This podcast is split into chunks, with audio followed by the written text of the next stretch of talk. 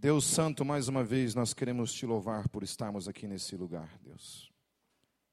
Te louvamos diante da tua palavra, Senhor, pela revelação da tua palavra em nossas vidas. Espírito Santo, ilumina agora o nosso entendimento, Senhor, para que a tua palavra possa entrar no nosso ser, no nosso espírito, no nosso coração, na nossa mente, Deus, trazendo transformação semeando fé em, nosso, em nossas vidas, Senhor. É o que nós oramos em nome de Jesus. Amém. Amém. Ontem eu, eu fui ali no Rock Carnival, fui assistir uma banda que eu, gostava, que eu gosto muito, e vendo ali tanta gente, nem sei quantas pessoas tinham ali, mas olhando para aquelas pessoas ali, orando ao mesmo tempo ali, e pensando comigo, Deus, o que é necessário para a gente ser relevante no meio dessa geração que é o chamado dessa igreja? Que tipo de evangelho a gente precisa apresentar que alcance a, a cultura underground, que é uma cultura tão inversa, tão contrária àquilo que tradicionalmente a gente chama de cristianismo, né, de fé? Como eu vim do meio, eu sei mais ou menos o que se fala no meio do underground quando se diz respeito principalmente ao cristianismo. Esses tempos eu vi um documentário nacional falando sobre a, a cena underground e principalmente a questão da possibilidade de bandas de metal, de, de hardcore, de rock and roll, de modo geral, falarem acerca do Evangelho. E o, alguns caras ali nesse documentário achavam interessante, falavam, não, acho legal, acho que não existe uma regra, uma lei dentro do heavy metal que seja que proíba as pessoas de falarem daquilo que elas queiram falar. Aí tinha três lá que era faca na caveira. Não, o metal é do satanás, não tem conversa, né? Não tem, não tinha diálogo. Aí os caras usam os álabis lá, é, dá a impressão que eles inventaram o heavy metal e eles é, patentearam o heavy metal, e daí o heavy metal é deles e ninguém pode utilizar. E aí, nisso ali, pensando sobre isso, pensando sobre essa igreja e a forma como a gente anuncia o evangelho nos domingos aqui em especial na hora da exposição da, das Escrituras, que é o que a gente tá, vai fazer agora, eu lembrei que o David, por meio da banda No Longer Music, lá na Europa, países pós-cristianismo, países onde o cristianismo está sendo algo do passado, que não faz parte mais da cultura das novas gerações, quando você assiste um show do No Longer Music, você vê que o, o David ele não fala nada de filosoficamente falando complicado demais. Não tem nenhuma abordagem científica, nenhuma abordagem filosófica. Apenas o evangelho puro e simples. Cristo crucificado. E aquilo tem o poder de levar uma geração pós-cristã, uma geração relativista, uma geração ateia, a crer. Crer de maneira que a gente não tem explicação. Simplesmente o Evangelho é exposto de maneira simples e algo acontece na vida daquelas pessoas que ouvem. Outras o evangelho não tem relevância nenhuma, aquilo não adentra no coração das, das pessoas, na mente delas, e outras têm suas vidas transformadas pelo evangelho puro e simples. E pensando nisso, eu realmente me animei com relação a isso, a continuar fazendo exatamente aquilo que essa igreja tem, tem feito nesses 15 anos de existência. Continuar falando do evangelho puro e simples sem buscar novidades, sem buscar algo novo, que é o que se tem por aí, né? Quando alguém aparece na internet, no YouTube, com um novo cristianismo para apresentar, eu estremeço por dentro. Dá até medo de, de ver o que acontece. Quando um cara aparece com uma fórmula nova, dizendo que agora sim o cristianismo dele é o verdadeiro e tudo que veio antes não vale para nada, e só o dele que agora vale. E apenas como uma, uma forma de encorajamento para todos nós, eu creio, meus queridos, realmente que o Evangelho puro e simples ainda é a ferramenta mais poderosa nas mãos do Espírito Santo para a transformação do ser humano. Transformou a minha. Eu era um punk revoltado com tudo. E quando o Evangelho me foi apresentado, ele transformou a minha vida. Isso há 26 anos atrás. No carnaval, agora Fez 26 anos que eu estou em Cristo caminhando. E amém por isso. Amém. Glórias a Deus por isso. Hoje eu quero falar a respeito do toque da fé. Vamos tratar algumas questões aqui a respeito, literalmente, do toque e quando ele é feito por meio da fé, a implicação a implicação dele. Então vamos lá, a partir do versículo 21, Marcos 5. Me acompanhe. Nós vamos lendo, nós vamos comentando o texto. Diz assim: Tendo Jesus voltado de barco para outra margem, uma grande multidão se reuniu ao seu redor enquanto ele estava à beira do mar. Então chegou ali um dos dirigentes da sinagoga, chamado Jairo. Vendo Jesus, prostrou-se aos seus pés. Ele implorou insistentemente: Minha filhinha está morrendo. Vem, por favor, e impõe as mãos sobre ela, para que seja curada e viva. Então, Jairo era um dirigente de uma sinagoga, ele não era necessariamente um rabino, alguma coisa assim, mas ele era um cara que cuidava de uma sinagoga. E para quem não sabe o que é sinagoga, sinagoga eram os tipos de igreja que o judaísmo tinha. Igreja é um nome que vem depois, que Jesus instala, utiliza esse nome e que nós utilizamos até hoje, que é você. Você é a igreja e quando nós nos reunimos, isso aqui também é a igreja. A igreja, então, não é o óbvio, né? A igreja não é parede, por mais que a gente também chame. Né? Ah, vamos na igreja, a gente fala, né? Você não vai para o inferno porque você fala isso. Né? Necessariamente. Você não está falando uma coisa herética por causa disso. Porque isso se tornou uma tradição, é normal você falar isso. Tem gente que não, que se revolta, que você fala, vamos na igreja. Ele, ele não, meu irmão, a igreja é você e eu, né? lá é só uma parede. Né? Então, eu odeio gente assim. Eu odeio quando vem me falar o óbvio. É verdade. Se tem uma coisa que eu tenho raiva é quando vem me falar o óbvio. Ah, é sério que não é a igreja, que a igreja são as pessoas. Por favor, vai arrumar, vai plantar batata, sei lá, alguma coisa. Né? Quando você fala assim, eu adoro chocolate. Aí ele fala, não, irmão, adorar só a Deus. né? Não dá vontade de andar com um teaser no bolso e dar um, uma torradinha no indivíduo. O Gabriel, na escola dele, volta e meia, ele voltava lá. Ô oh, pai, os caras me enchem o saco lá, porque eu falo que eu adoro jogar videogame. Os caras, não, não pode adorar videogame, você pode adorar Jesus. Eu falo, manda plantar batata, filho. Em nome de Jesus. Vai plantar batata em nome de Jesus. Pronto. É, então, eu odeio quando falo essas coisas óbvias para mim. Então, voltando no espírito, é, Jairo ele era um dirigente de uma sinagoga, que era uma espécie de, de igreja. ok? O judaísmo só tinha um templo, que era, o, que era o templo que havia lá, que ia uma vez por ano apenas.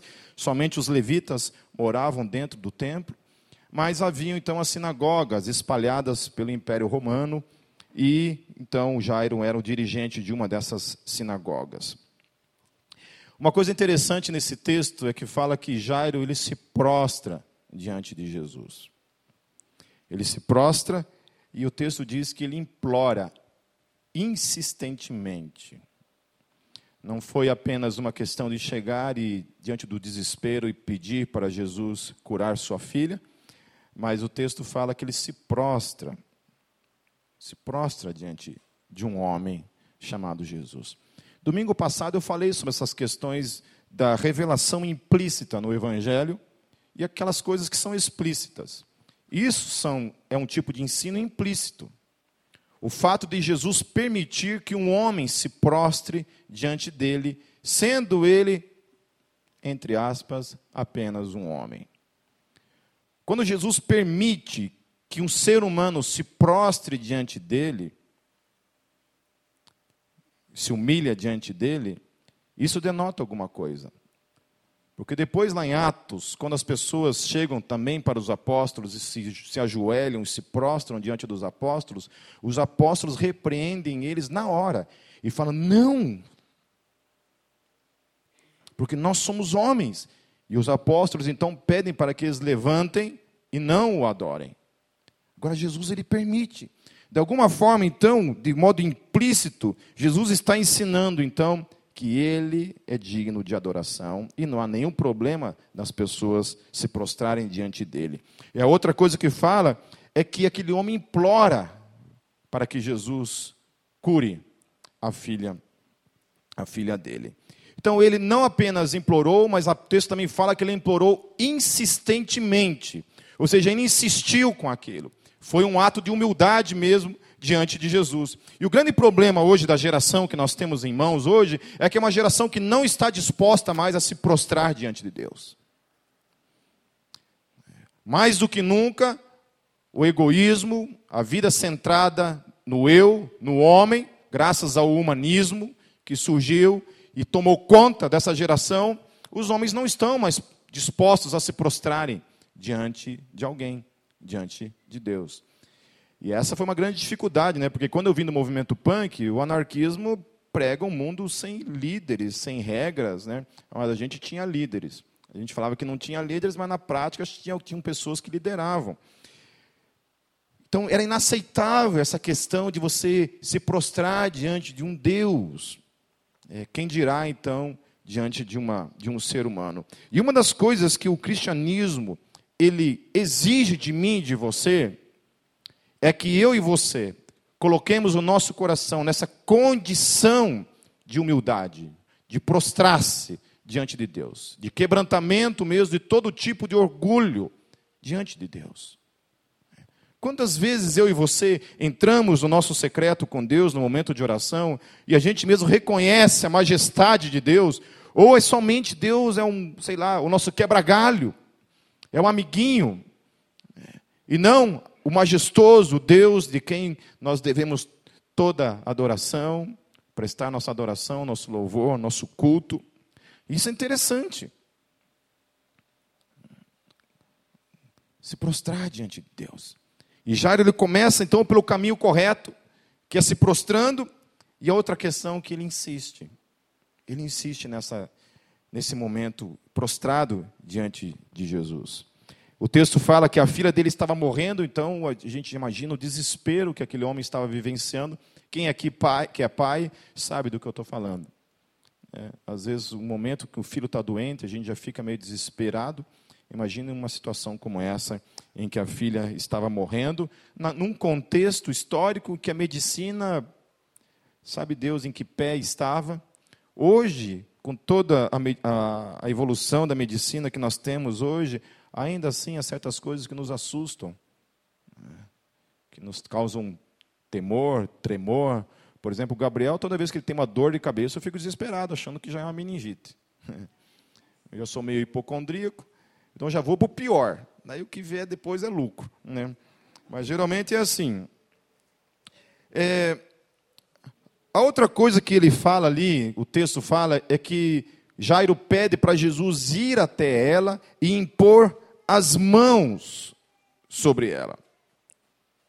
Agora, por que, que ele pede para Jesus ir lá pessoalmente? Por que, que Jesus simplesmente não faz, ele não pede, por exemplo, como aquele centurião romano tinha feito com Jesus? Oh, não, Jesus, você não precisa ir para minha casa. Não precisa ir lá. Fala de onde você está, você dá uma ordenança e minha filha vai ser curada onde ela estiver. Por que, que Jesus é, não se depara novamente com uma situação como essa? Por que, que aquele cara não oferece esse tipo de proposta para Jesus ali, simplesmente? É. Por que, que ele não faz esse tipo de coisa? Jesus ele sempre age segundo a fé do indivíduo. Aquele homem então diz para Jesus: De onde você está, você dá uma ordenança. E Jesus age segundo a fé daquele homem. Jairo, não. Jairo pede para Jesus ir até a filha dele e impor as mãos. E o texto fala que Jesus já vai de imediato. Jesus não se enrola muito. Ele já ouve aquele, aquele clamor daquele homem e Jesus então vai em direção àquele homem para tocá-la com as mãos. Queridos, isso é interessante a gente olhar, porque Deus, ele se relaciona muitas vezes comigo, com você, mediante a nossa fé. Mediante a forma como a gente acaba enxergando Deus. Porque é verdade, se nós temos uma visão de Deus de uma forma positiva, e a gente entende que a vida é cheia de surpresas e nem todas elas são boas, às vezes elas são trágicas, infelizmente, não somente com a nossa própria vida, mas com pessoas que nós amamos, o tempo todo a dor e o sofrimento está aí. E eu tenho uma fé que resume Deus de uma maneira em que ele não permite esse tipo de coisa, e aí isso pode se tornar um grande problema para mim e para você. Eu fiquei sabendo de um bispo da Universal que morreu de câncer, por exemplo. Não estou falando mal da Universal. Vou falar bem. Bem mal. É, e o cara morreu, só que poucas pessoas ficaram sabendo que ele havia morrido de câncer. Por que, que poucas pessoas ficaram sabendo que ele havia morrido dessa forma? Porque é um absurdo na teologia, essa teologia neopentecostal, nessa teologia triunfalista, um pastor morrer dessa forma. Não pode. Porque você só tem que concluir uma coisa quando um pastor morre dessa forma. E sabe qual é? Quando um pastor, nesse tipo de, de, de visão de Deus, morre da forma como morreu, só tem uma explicação. Ele morreu em pecado. Aí imagine você dizer que o Pipe morreu em pecado. Eu levanto e bato em todo mundo no dia do velório. E aí você tem que esconder. Para você não ir até o final da conclusão teológica que você anuncia, você precisa esconder isso. Você não pode falar que aquela pessoa morreu dessa forma, porque não, a teologia não permite. Então, conforme você tem uma visão acerca de Deus, você delimita a fé acerca de Deus, Deus age segundo essa maneira. Pode ser uma doença, pode ser alguma coisa que surgiu errado no caminho, sei lá, um, ficar desempregado,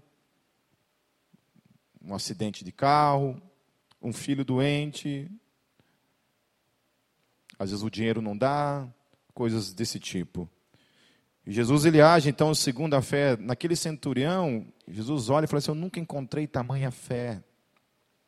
E nesse homem, Jesus, ao ver o desespero daquele homem e ver naquele homem fé, humildade, reconhecimento e insistência, Jesus então responde de imediato àquele homem. Versículo 25 e 26 diz assim: Estava ali certa mulher que havia 12 anos vinha sofrendo. É isso. Não, 24 primeiro, tá? Eu pulei o 24. Jesus foi com ele uma grande multidão o seguia e o comprimia. E estava ali certa mulher que havia 12 anos vinha sofrendo de uma hemorragia. Ela padecera muito sob o cuidado de vários médicos e gastara tudo o que tinha, mas em vez de melhorar, piorava. Primeira questão, assim, quando você olha para esse texto, muita gente, assim, tem a tendência de olhar com os olhos de hoje, né? Então nós temos que procurar olhar esse texto com o contexto da época. Primeira questão é que era uma mulher. E uma mulher, naquele contexto, era vista de uma forma muito diferente da forma como nós hoje estamos acostumados, graças a Deus, a ver. Ainda há muita coisa para mudar ainda com relação ao comportamento do homem para com a, a mulher. Mas naquele contexto ali a coisa era feia. Né? Então, a primeira coisa é que ela era uma mulher, naquele contexto. E outra questão que era muito constrangedora é que eu não sei explicar como aquela mulher tinha, estava 12 anos sofrendo uma hemorragia. Um tipo de menstruação contínua. Olhando para a época, como essa mulher ficou 12 anos nessa situação, eu não sei. Eu não sei se, ela, se essa hemorragia era contínua ou era somente quando ela estava no período, no período menstrual. Né? Uma pessoa da minha família teve uma época que ela teve que até, inclusive, fazer uma cirurgia para tirar o útero por causa disso. Porque todas as vezes em que ficava no período menstrual, era um problema, tinha que ir para o hospital, e porque perdia muito sangue, ficava anêmica, tinha que fazer tratamento. Aí a solução que os médicos deram foi realmente pegar e retirar o útero. Então, assim, provavelmente deve ter sido isso. Talvez todo mês que ela entrava nesse período, ela devia ter um, uma coisa um pouco mais intensa, e isso já durava, então, 12 anos. A outra coisa relacionada a esse texto, que além dela ser uma mulher além dela estar há 12 anos já no período menstrual, uma coisa que, que aconteceu é que durante esses 12 anos ela estava então impura. Ela era vista de modo impuro dentro da cultura judaica. A lei dizia isso, que uma mulher no período menstrual, ela era considerada impura. Inclusive, ao ponto de que ela, se ela sentasse numa cadeira, aquela cadeira se tornava impura. O marido não podia nem tocar nela nesse período, porque ela estava impura. Ela não podia, publicamente falando, né, ela não tinha muito acesso à sociedade nesse momento, ali ao redor dela. Então você imagina essa mulher vivendo esse tipo de isolamento contínuo durante 12 anos de sua vida. O tamanho de desespero que essa mulher estava. E a outra coisa que o texto fala, é que além de tudo isso, ainda ela tinha gastado quase tudo que ela tinha já em questões de medicina, de médico, procurando ajuda por todo lado, e o texto fala que ninguém conseguia resolver o problema dela. Então, era uma mulher vivendo numa sociedade onde os direitos dela eram absolutamente oprimidos pela cultura, no contexto em que ela estava. Estava 12 anos sofrendo, era impura durante esses 12 anos, e a outra coisa é que essa mulher não conseguia solucionar o problema dela por meios humanos, por meio da medicina. Estava sofrendo bastante.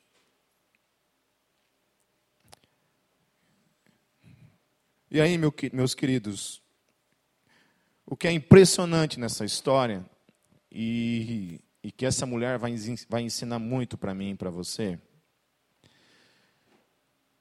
é como alguém consegue, depois de passar por tudo isso, extrair fé.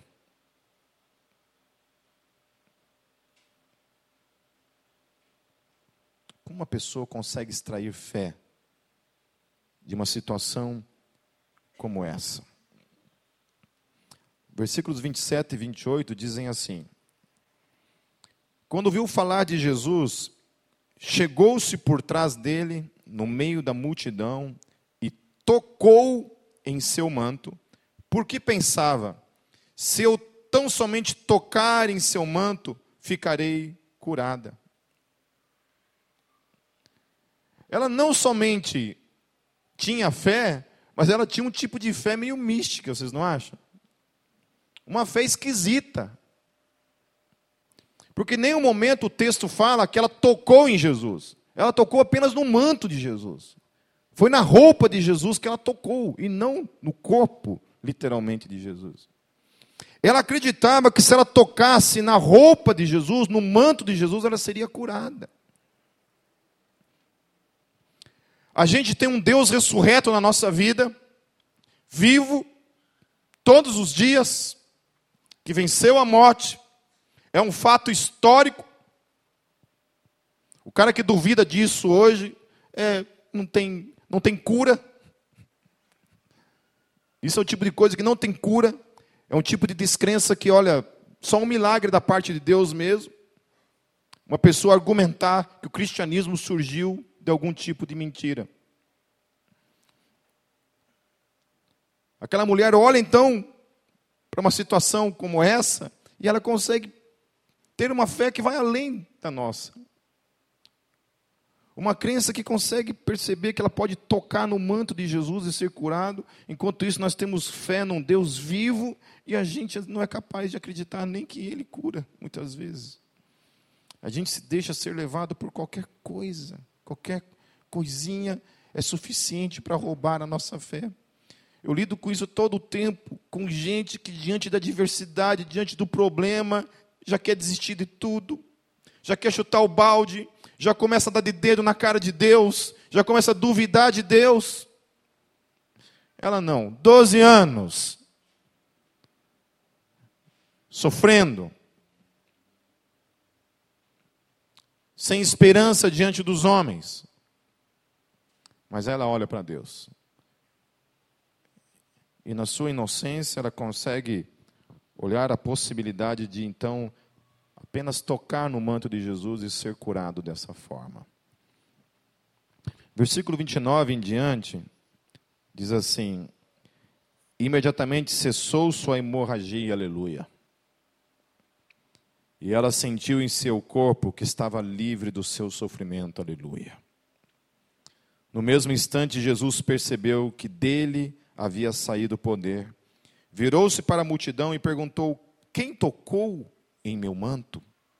Perceba que ele fala: Quem tocou em meu manto? E não nele. Responderam os seus discípulos: Vês a multidão aglomerada ao teu redor e ainda perguntas: Quem tocou em mim? Mas Jesus continuou olhando ao seu redor para ver quem tinha feito aquilo. Então a mulher, sabendo o que lhe tinha acontecido, aproximou-se, prostrou-se aos seus pés e, tremendo de medo, contou-lhe toda a verdade. Então ele lhe disse: Filha, a sua fé a curou.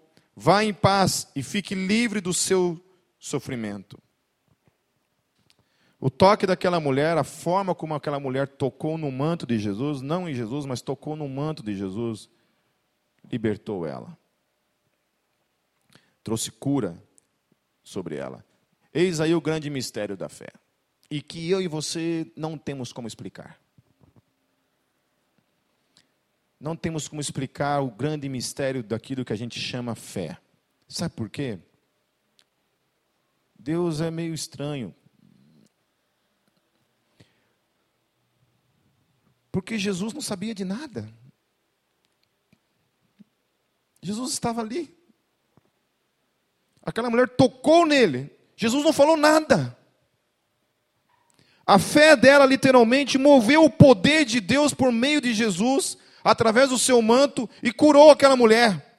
Sem Jesus ter feito absolutamente nada de modo consciente. Pelo menos é o que o texto diz. Ele só sabe que saiu o poder dele. A única coisa que o texto diz é isso. Ele, peraí, Saiu o poder de mim. Alguém me tocou de modo especial. O poder sai dele sem ele ter nenhum tipo de ação consciente. Às vezes pode acontecer isso, meu querido. A tua fé é tamanha que você pode mover o poder de Deus na sua vida de modo inconsciente, muitas vezes que eu quero dizer com isso? Hoje o grande dilema da humanidade está sendo essa tal de depressão para tudo que é lado, né? Eu já sofri disso. Depressão, síndrome de ansiedade, síndrome de pânico e outras coisas mais. E eu vejo gente, meus amores, meus amores foi meio estranho. Beijinho para vocês. É, eu amo vocês, então é meus amores de alguma forma. eu vejo gente que se encosta na tal da depressão, sabe? Eu não estou dizendo que de todos que eu conheço é assim. Eu sei que tem muita gente que luta mesmo, gente, sofre mesmo com isso, sofre de verdade. Mas eu tenho, vejo também gente que não faz nenhum esforço para sair desse buraco. Se encosta no negócio, gosta do negócio. Sabe? Existe um tipo de fé que faz você mover as coisas na vida, que não necessariamente, gente, é consciente. E que você pode manifestar na sua vida. Eu não estou querendo criar em você um tipo de espiritualidade fora de Deus, fora da dependência de Deus, não é isso. Eu estou dizendo que ali o que aconteceu foi isso. Aquela pessoa queria ser curada, Jesus não foi nem um agente consciente disso. O poder simplesmente saiu dele, tamanho foi o toque daquela mulher no manto dele. O toque de fé dela proporcionou isso. Então você tem isso. Você tem o mover da parte de Deus soberanamente em Jesus de modo inconsciente.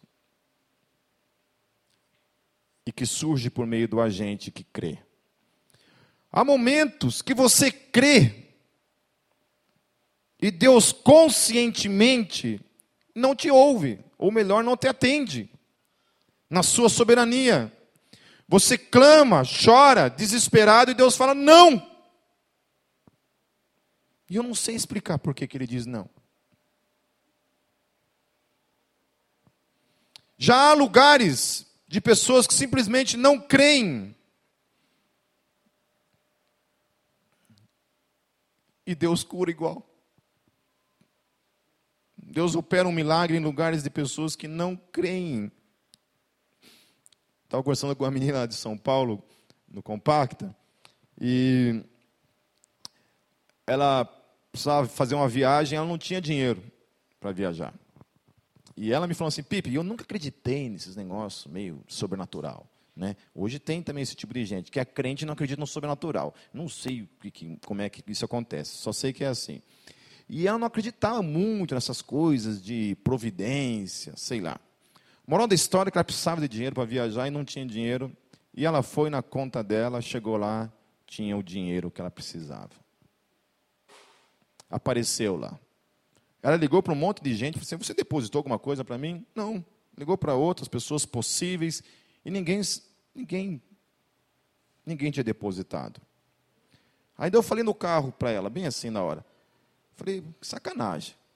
Você que não crê, Deus dá dinheiro. Eu que creio, não dá um tostão.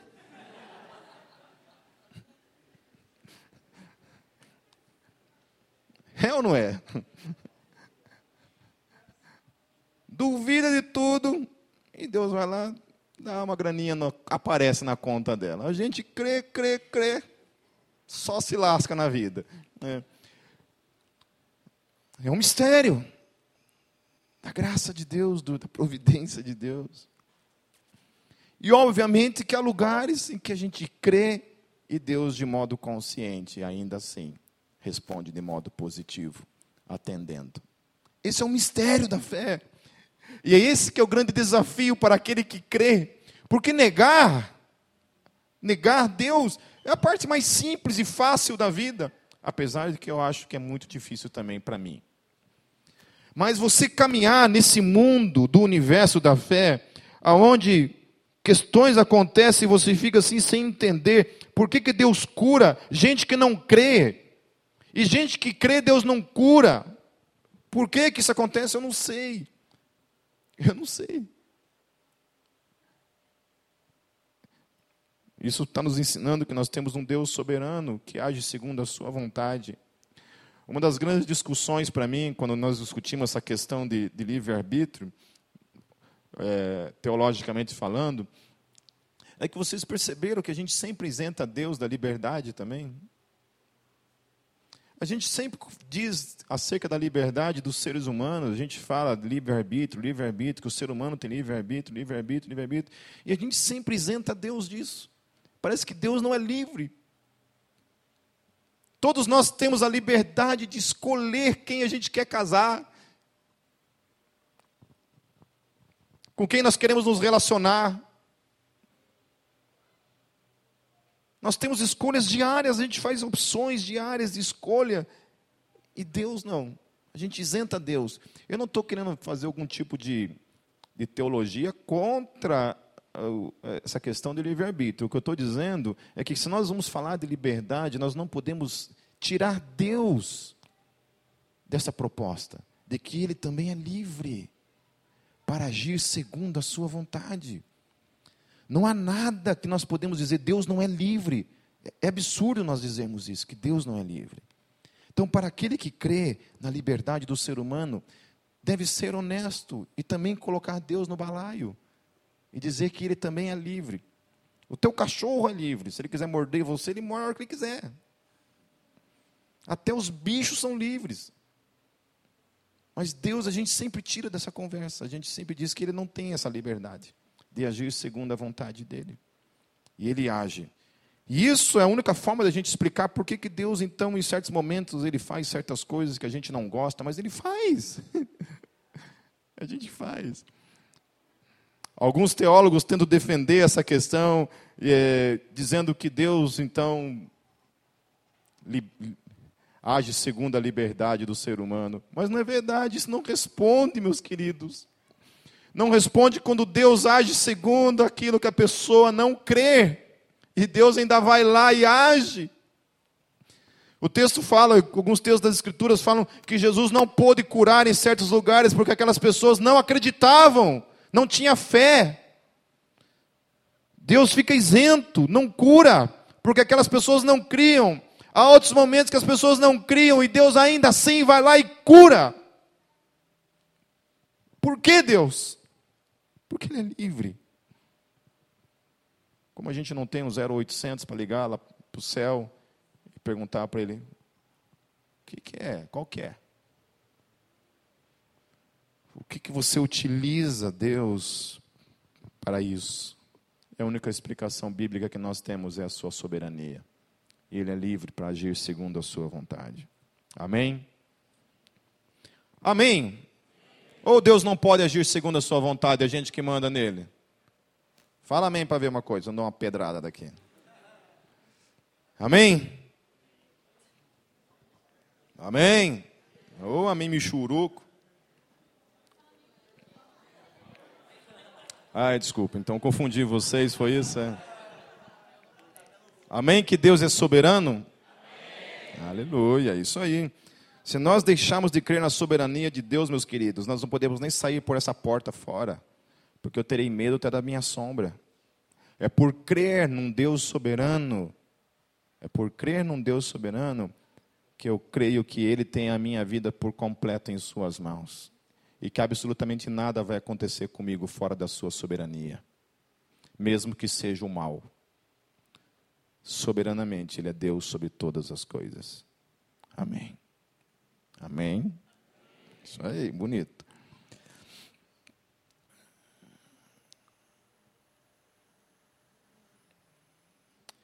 Quanto a essa questão de, de Jesus, de essa mulher tocar no manto de Jesus, nós temos um outro texto na Bíblia que fala também de uma coisa muito parecida com essa, que foi na vida de Paulo. Abram as suas Bíblias em Atos 19, o versos 11 e o verso 12.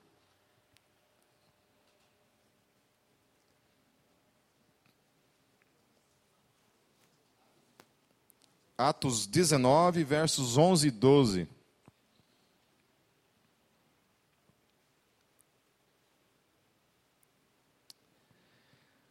Diz assim o texto: Deus fazia milagres extraordinários por meio de Paulo, de modo que até lenços e aventais que Paulo usava eram levados e colocados sobre os enfermos.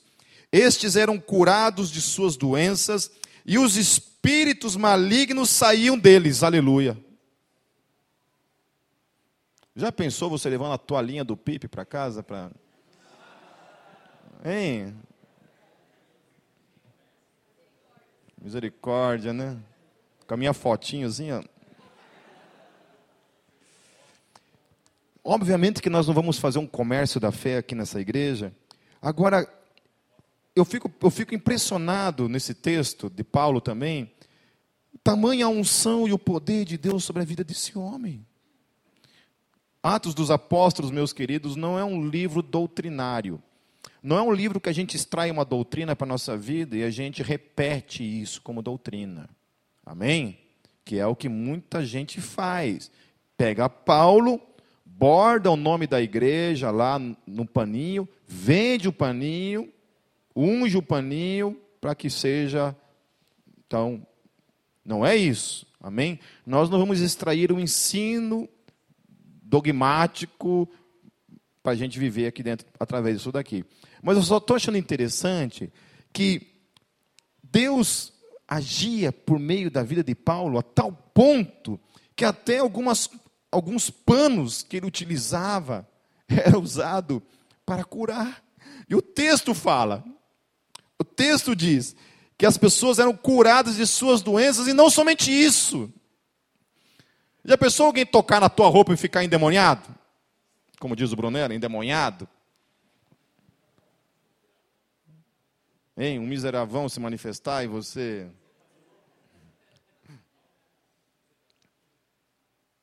É loucura isso! Porque tamanho era o poder na vida desse homem, assim como foi na vida de Jesus. Jesus está andando ali e ele sente que sai poder dele. Os homens e mulheres são tão cheios do Espírito Santo de Deus na vida deles, que a roupa deles tem poder. Nossa, que frase ousada, né? Eu estou dizendo aqui o que está escrito aqui. Volto a falar. Nós vamos fazer isso daqui uma regra e vender paninho amanhã, não é isso. Mas eu só estou dizendo que a nossa vida, meus queridos, tem, tem, tem que ser tão cheia de Deus, a esse ponto, amém? Que Deus pode manifestar milagres e prodígios por meio da sua vida, desde que eu e você sejamos cheios do Espírito Santo. Aleluia. Aleluia. As pessoas tocavam no, no manto de Jesus e eram curadas.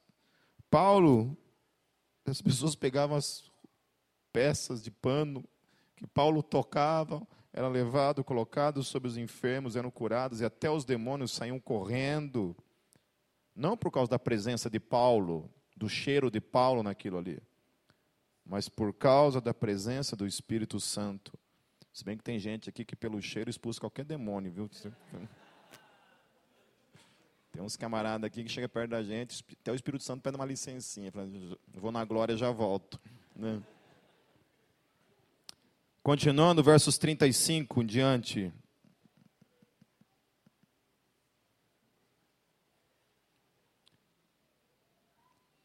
Enquanto Jesus ainda estava falando, voltando para Marcos 5, enquanto Jesus ainda estava falando, chegaram algumas pessoas da casa de Jairo, o dirigente da sinagoga. Sua filha morreu, disseram eles. Não precisa mais incomodar o mestre. Não fazendo caso do que eles disseram, Jesus disse aos dirigentes da sinagoga: Não tenha medo, tão somente creia. E não deixou ninguém segui-lo, senão Pedro, Tiago e João, irmão de Tiago. Quando chegaram à casa do dirigente da sinagoga, Jesus viu um alvoroço com gente chorando e se lamentando em alta voz. Então entrou e lhes disse: Por que todo este alvoroço e lamento? A criança não está morta, mas dorme. Mas todos começaram a rir de Jesus. Ele, porém, ordenou que eles saíssem. Tomou consigo o pai e a mãe da criança e os discípulos que estavam com ele, e entrou onde se encontrava a criança. Tomou-o pela mão e lhe disse: Talita, cumi que significa menina, eu lhe ordeno, levante-se. Imediatamente a menina, que tinha 12 anos de idade, levantou-se e começou a andar.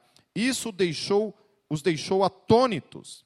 Ele deu ordens expressas para que não dissessem nada a ninguém e mandou que dessem a ela alguma coisa para comer.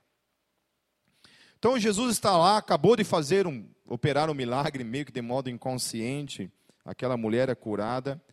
Lembram-se que no começo Jairo havia chego e dito que a filha estava doente e pediu para Jesus ir curá-la. Nesse meio episódio, então, no meio desse episódio, acontece a cura dessa mulher. E aí, quando Jesus termina aquilo ali, os amigos de Jairo chegam e trazem uma notícia: a menina havia morrido. A menina havia morrido. Uma coisa interessante que eles falam no texto ali, eles falam assim: não incomodam mais o mestre. Porque diante da morte, não tem mais o que ser feito, não é mesmo? Às vezes a gente está nessa situação por muito pouco menos do que isso. Às vezes a gente decreta a morte do nosso ministério, a gente decreta a morte do nosso casamento, a gente decreta a morte dos do nossos relacionamentos, a gente decreta a morte de tantas coisas na nossa vida, tantos sonhos que a gente vai desistindo pelo caminho. E a gente decreta a morte. E morte é isso. Morte é o fim. Literalmente, não tem mais muito o que fazer. Ao ponto que aqueles homens então falam assim: olha, não precisa mais incomodar ninguém, não, porque a menina já morreu. Agora não tem mais nada o que fazer. Em outras palavras, também eles estavam delimitando o poder de Jesus. Porque é a primeira vez que Jesus vai se deparar com uma situação como essa. Até então, Jesus já tinha curado muitas pessoas, Jesus já havia expulsado muitos demônios, Jesus já havia operado alguns prodígios, mas ninguém tinha visto Jesus ressuscitar. E por isso eles delimitavam o poder dele diante disso. Então a menina morre, eles pensam: bom, aqui esse Jesus aí é bom, mas não é para tanto. Né? Ele tem poder, mas aí também não. Então não incomode mais ele. E Jesus então se volta para Jairo e diz: Não tenha medo, Jairo. Apenas creia. Apenas creia. Continue crendo, meus queridos. Por mais que a situação está difícil, por mais que você tenha vontade de desistir das coisas, por mais que as coisas pareçam estarem mortas, por mais que as coisas pareçam não ter mais esperança, por mais que as coisas pareçam não ter mais solução, Jesus está dizendo para mim e para você: não tenha medo. Creia. Creia. Continue crendo. Continue em frente, crendo. Jesus olha para aqueles homens e fala: não está morta Talvez seja isso que Jesus está querendo dizer para mim e para você nessa noite. Meu querido, você não está morto. Seu ministério não está morto. Teus sonhos não estão mortos. Teu casamento não está morto. Creia. Ele pode, meus queridos. Pode. Amém? Ele pode. Aí o texto diz que as pessoas riem dele. Quantas vezes me deparei com situações em que a gente fala para a pessoa assim: Deus pode, tenha fé, continue. A pessoa dá risada e fala: Não, já era, tem como, tem jeito, creia. Não seja essa pessoa que ri da esperança, que ri da fé, que ri da possibilidade de mudança, de transformação. Creia. Doze anos aquela mulher estava naquela situação e ela creu. Esse homem se depara de uma situação de morte, literalmente, e ele é desafiado então a não ter medo e a crer. E aí acontece o segundo toque nessa história. O primeiro toque é daquela mulher tocando em Jesus, e o segundo toque é quando Jesus vai lá, e o texto fala que Jesus chega e ele toca naquela menina. E quando ele toca naquela menina, ela ressuscita. Aleluia. E o primeiro milagre de ressurreição, então, acontece no ministério de Jesus. Eu nunca vi um morto ressuscitar, infelizmente. Não sei se isso é de alguma forma alguma coisa normal ou se é uma vergonha para a minha fé ainda não ter presenciado isso na minha vida. Porque a Bíblia, ela fala que os discípulos dele fariam coisas maiores do que ele. Por isso eu falei aquela hora que Deus age segundo a tua fé em alguns momentos. Ele não está restrito a isso, mas ele age segundo a tua e a minha fé. E aí, de que tipo de fé nós estamos falando? Até onde vai a minha e a tua fé? Todas as vezes que eu estou num velório, eu tenho vontade de orar para ressuscitar o um morto. Verdade. Se vocês me viram num velório, pode apostar que eu estou me coçando para orar pelo morto. Se vocês morrerem, posso orar por vocês? Depende. Depende de quem. Depende de quem eu oro. Tem uns aí que, se for orar para ressuscitar, eu dou uma bicuda. deixa aí, deixa o irmão na glória, vai na paz. Vai. Deus o livre. Mas é verdade, e isso, isso é uma coisa que, que, me, que me persegue. Eu nunca tive a ousadia de fazer isso, de orar para alguém ressuscitar. Mas é algo que me persegue. Porque quando eu olho para as escrituras, eu leio essas coisas, eu fico assim, puxa vida, será que isso aí não é uma falta de, de ousadia da minha e da tua parte? Será que eu não estou delimitando a minha fé, racionalizando muito a minha fé, colocando a minha fé num molde, num pacotinho, de que só é possível crer dentro das possibilidades e que diante de coisas impossíveis, a minha fé então ela ela estremece, ela não consegue passar disso, ela não consegue ir além disso. Pense nisso. Sabe, se nós não estamos precisando ser uma geração mais ousada diante de Deus. Como eu falei, meus queridos, Deus é soberano sobre todas as coisas, amém? Eu não duvido disso. Não questiono isso, que Deus é soberano. Mas eu queria desafiar todos nós como igreja. Eu não quero propor nenhuma teologia triunfalista aqui nessa noite, não é isso. Mas eu queria propor uma geração que crê. Uma geração ousada no mundo do espírito uma geração que olha para as circunstâncias e consegue crer e superá-las em Cristo. Uma geração que olha para as dificuldades e ainda assim consegue ir em frente, porque tem fé. Nós somos uma geração que tem fé? Amém? Vocês creem? Amém? Quem crê, levanta a mão. Amém. Quem não crê, levanta a mão. Quem